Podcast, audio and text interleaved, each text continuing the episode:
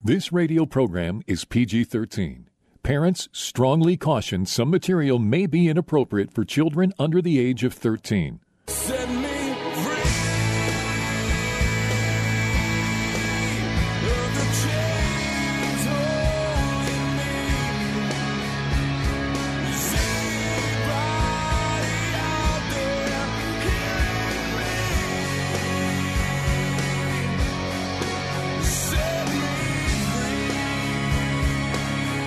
Jesus' mission was to comfort those who mourn, bind up the brokenhearted, proclaim liberty to captives, and open prison doors for those who are bound.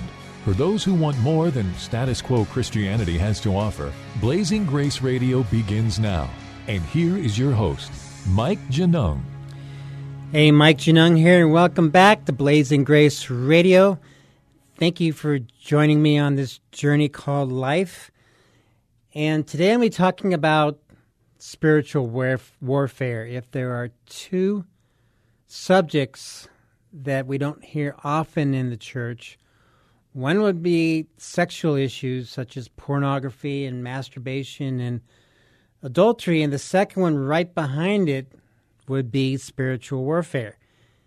And the two are connected because the enemy is using spiritual warfare to keep people in bondage to different types of sins, especially sexual sin. And so I remember when I was struggling with that years ago, thoughts that would usually come across my mind often were I just cannot tell anyone about this. I dare not share this with anyone because what would they think if they really knew me? And then the shame was awful. And so the enemy jumps in and does everything he can to pound the person into submission who wants to get help. And he also goes after church leadership to say, hey, we don't want to talk about this because this is going to make people squirm in their seats.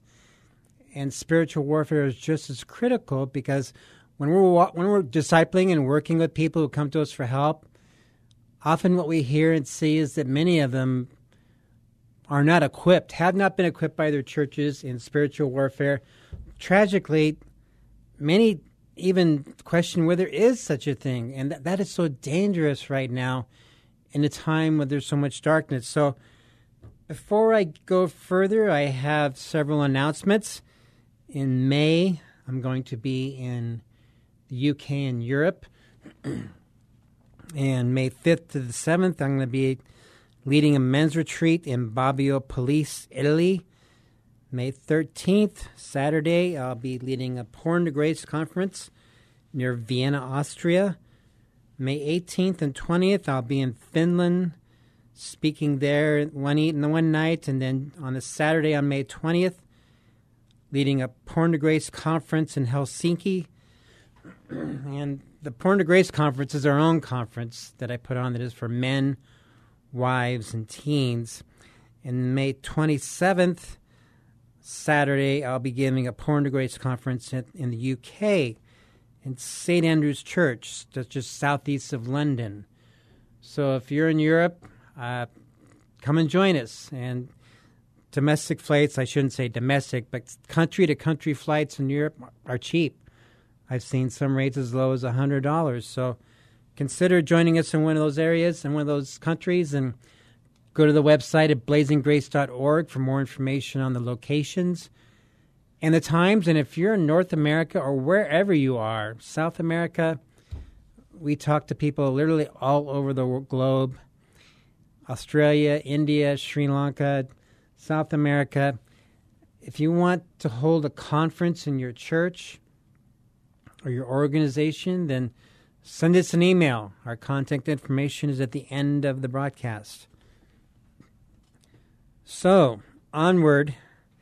So, as I mentioned, I'm going to be talking about spiritual warfare today and sharing with you my own experiences, recent experience. So, last Sunday, I woke up early. Usually, I get up around five thirty or six, and then usually I have a lot of quiet time before everybody starts stirring around seven thirty or eight. They like to get up a little later before church.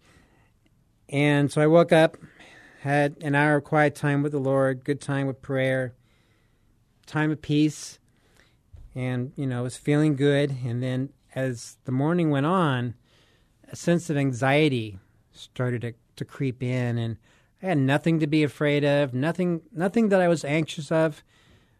It started coming and and rising and and I've had this before where the enemy attacks with anxiety. In fact, a lot of times when I go and broadcast this radio show, even today I'll get hit with these little attacks of fear or doubt or hey, you, you don't want to do that or whatever it is.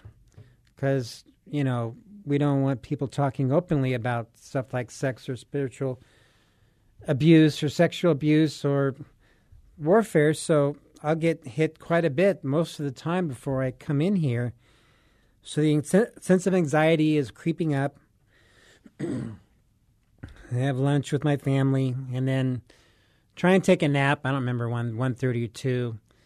And as soon as I'm trying to sleep, I'm getting hit with all of these lust thoughts. They're just swirling in my mind of images, things that I've seen or done decades before. And so I'm wrestling and tossing and turning, not able to sleep. So I knew, all right, here we go. You know, this is the battle's been going on, and I haven't really done enough or done anything. So at that point, I stopped and prayed Psalm 91, and I prayed it out loud. And I'm going to read it right now. This is what is known as the Great Warfare chapter. So, Psalm 91, beginning at verse 1 He who dwells in the shelter of the Most High will abide in the shadow of the Almighty. I say to you, Lord, my refuge and my fortress, my God in whom I trust. You will deliver me from the snare of the fowler and from the deadly pestilence. You will cover me with your pinions. Under your wings I will find refuge. Your faithfulness is my shield and buckler. And I'm, and I'm personalizing this as I read it.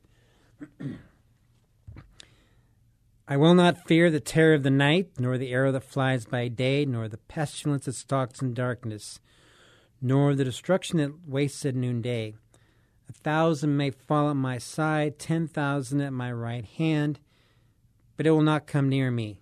I will only look on with my eyes and see the recompense of the wicked. Because I have made you, Lord, my dwelling place. Most High God, you are my refuge. No evil shall be allowed to befall me, no plague come near my tent. Lord, please command your angels right now concerning me to guard me in all my ways. On their hands may they bear me up, lest I strike my foot against a stone. I will tread on the lion and the adder. The young lion and the serpent I will trample underfoot. Because, because he holds fast to me in love, I will deliver him. I will protect him because he knows my name. When he calls to me, I will answer him. I will be with him in trouble. I will rescue him and honor him. With long life, I will satisfy him and show him my salvation. so, Psalm 91, as I mentioned, is the great warfare chapter, and there are many times when I've been under assault that I've turned to it and just prayed through it out loud, and that put an end to the battle right then and there. So, right after I read Psalm 91, it put an end to the lust thoughts. Those stopped flowing. But the battle did not stop. And sometimes these battles can go on for quite a while hours, even days. And with a ministry like this, it can be on again, off again, and continues continuously going. So the next thing I got hit with were thoughts of resentment started to flow through my mind. Um, there was somebody that I knew who was a close friend with, and thoughts of resentment started trickling in about that person. And I shut them down. I, I saw them what they were. And the danger is with resentment, or any sin really, is once we start to bite on it, then basically we give the enemy ground in our life, even if it's a little tiny grip that's enough. And then when we start feeding and playing on those thoughts, then they multiply, and the next thing you know, we're starting to fall down a, into a hole of resentment or bitterness or lust or whatever it is. so I, I set those aside and kept moving. And then minutes later, uh, the thought came to my mind I hate myself. And in the years past, I struggled with self condemnation. And I didn't always see it as it was because sometimes I would think that, well, I'm just disparaging myself, so what difference does it make? But I see now that self condemnation is an attack of the enemy. For one thing, what did Christ go to the cross for? He didn't go to the cross for us to sit there and wallow in shame. And beating ourselves up is not going to do an, make an ounce of difference. It's not going to clean us up. It's not going to relieve us of our sin or our guilt or anything. It's not going to do any good. So the Lord has shown me that over time that anything I'm going to do with self condemnation, it needs to go. Don't play with it. And so I shut that down. and then as time went on, the anxiety came back and intensified.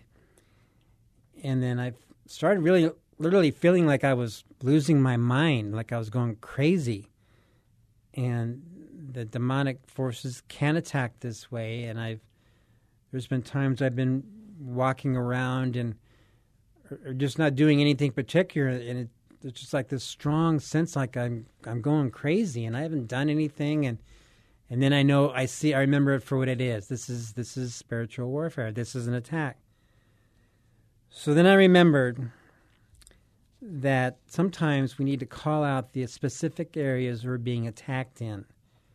So that day I'd been attacked um, with anxiety and lust and resentment and bitterness and self condemnation and even insanity.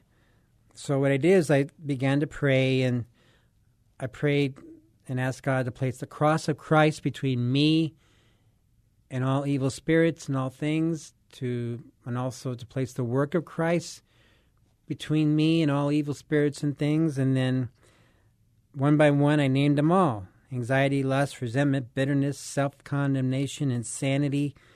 I command them all in, G- in the authority of Christ to leave my presence. And right after I did that, the relief was immediate. And and I give thanks to John Eldredge for that because he's the one I first heard that about in one of his books, Walking with God, where he talked about sometimes we have to name the specific spirits or what we're being attacked with. And sure enough, uh, it worked. So I go through the rest of the night, the waking hours of the night, and I'm fine, go to bed, but the battle still wasn't done. So around midnight, I have a dream, and it was one of the most ugly, evil, horrific dreams I ever had. I'm not going to share what it was. I don't even want to think about it, but it was sick. And those midnight attacks or 3 a.m. attacks, because 3 a.m. is the witching hour when spells are cast, but those middle of the night attacks are always tough because you're half awake and you're rest, you're tossing and turning, and oh, I just want to go to sleep, and now I have to, you know, get up and fight. So I woke up out of the dream and then commanded whatever was attacking me in the authority of Christ to stop and to leave my presence. And then I was able to go back to sleep without any further problems. And then the next morning I woke up and the anxiety is back again, big time. I felt physically weak, just really crummy, like I just had energy for anything. And then sometimes what I'll do is I'll ask God, okay, what do I do? Because obviously this is going on and on and on. And Lord, what do I do? How do I handle this? And the thing you need to know and understand is that not every battle is fought and won the same. So sometimes, like I've shared, I'll pray Psalm 91. Many times I'll take up my authority in Christ. In Ephesians 2, we're told we're seated with Christ in the heavenly places far above all principality and authority and dominion. So many times I'll take up my authority in Christ, and every every single believer in Jesus Christ, you have His authority over the demonic realm, over anything that's coming against you or your domain, meaning your home. but where we get have problems is if we're compromised with sin. So holiness is critical when it comes to warfare. So I asked God that morning, what, is, what do I do?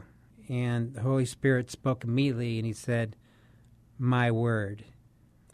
So I knew he was talking about Scripture, and I read from Matthew and some of the Psalms out loud. Nothing particular. I just read his word where I was in my quiet time in the mornings. Did not read Psalm 91. And then I often turn to Colossians 1 for a prayer for strength when I'm feeling weak. I'm going to read it for you right now. So this is Colossians 1 9 to 14. And so, from the day we heard, we have not ceased to pray for you, asking that you may be filled with the knowledge of His will and all spiritual wisdom and understanding, so as to walk in a manner worthy of the Lord, fully pleasing to Him, bearing fruit in every good work and increasing in the knowledge of God, being strengthened with all power. And that's the key one right there for me being strengthened with all power. I'm asking Him to strengthen this body, my emotions, my spirit with all of His power, according to His glorious might. And, my strength isn't re- really worth too much, anyways, especially the flesh. For all endurance and patience with joy, giving thanks to the Father who has qualified you to share in the inheritance of the saints in light. He has delivered us from the domain of darkness and transferred us to the kingdom of his beloved Son, in whom we have redemption, the forgiveness of sins. And right after I prayed that, the weakness faded away. And God came through once again and gave me the strength I needed. But the battle still wasn't over. So got ready for work.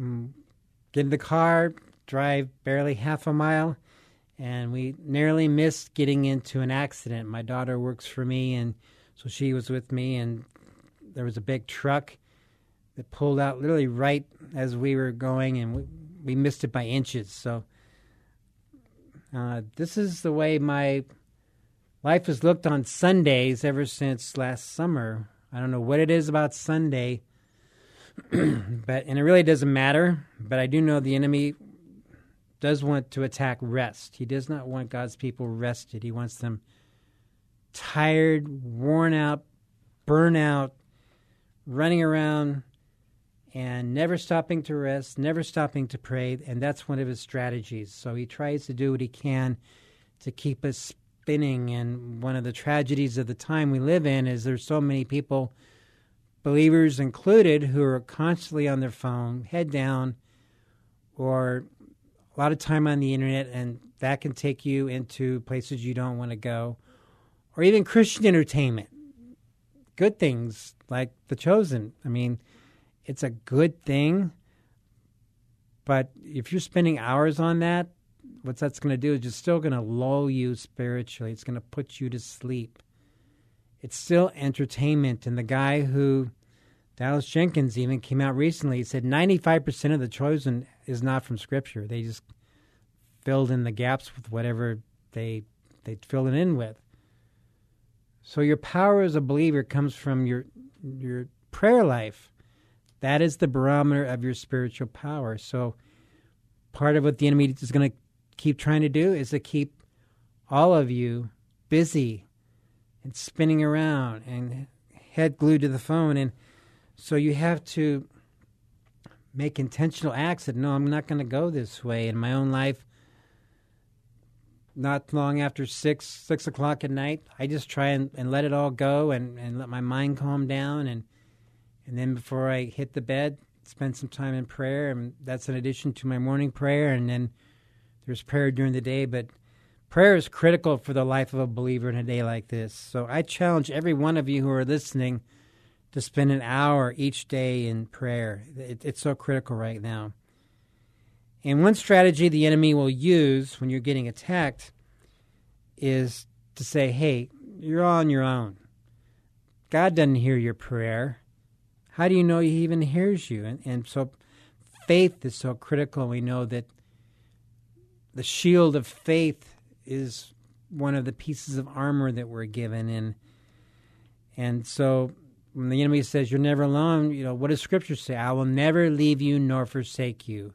God, this is what you've said. I'm standing on it. Um, I mean, I don't see you, but I trust you and I believe that you're there for me, and you are far bigger than anything that the enemy can throw at me. but every believer must be a part of tribe. So when I go and speak, I'll ask people to raise their hands that they meet with another believer once a week for the purpose of prayer, support, and encouragement. And Usually only 10, 15% of the people put their hands up. And this is one of the great tragedies in the modern church is that so many believers, 85%, 90%, are isolated. That, that's why we collapsed and came apart at the seams when COVID hit. And that's why warfare for the enemy is just so easy. So you have to be a part of a tribe of, of other believers. And so being a part of a tribe is important. Somebody you can ask for prayer is important. But my friends, each and every believer, like David when he faced Goliath, has to learn how to stand up on his own and take down the Goliaths in his life. And you remember how God trained David for spiritual warfare? Because the battle with Goliath was not just physical in the physical realm, it was also spiritual because David would have had to look at a nine foot tall guy, warrior since his youth. I mean, that's a pretty big. I mean, the whole army of Israel was chickened out at that point. But how did David, how did God prepare David? And I'll read you the answer from 1 Samuel 17. But David said to Saul, Your servant used to keep sheep for his father, and when there came a lion or a bear and took a lamb from the flock, I went after him and struck him and delivered it out of his mouth. And if he arose against me, I caught him by his beard and struck him and killed him. Your servant has struck down both lions and bears. He's saying that in the plural.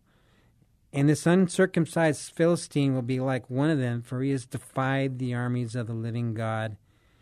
And so, my friends, you can study Ephesians 6 and the armor of God all you want, but I guarantee you, you will learn to fight 10 times quicker when you're thrown into a spiritual firefight and you're taking shots. And there, there are benefits to spiritual warfare. It's, it's not something to be terrified of. For one thing, being a spiritual uh, warrior makes you a prayer warrior because you have no way of getting through all this the spiritual battles are going to be coming your way without prayer. You have to be a prayer warrior and that's why you've heard me say every believer needs to be on their knees an hour a day every single day. That's where your power is my friend. But also spiritual warfare requires holiness because I'm used I'm pretty worthless if I'm floundering in sin of some sort.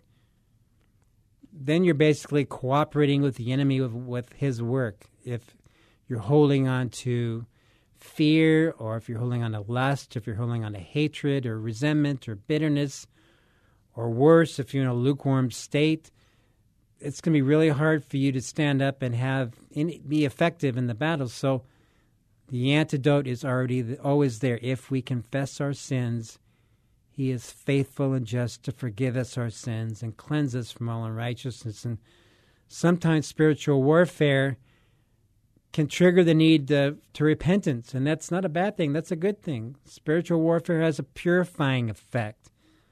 So holiness is critical in spiritual warfare, and unfortunately, that's why the modern church has lost so much of its strength and power because if your church has 70 to 80% of the men viewing pornography, then your church is compromised. Same thing if you got a third of the women viewing porn, like I've been sharing on these broadcasts.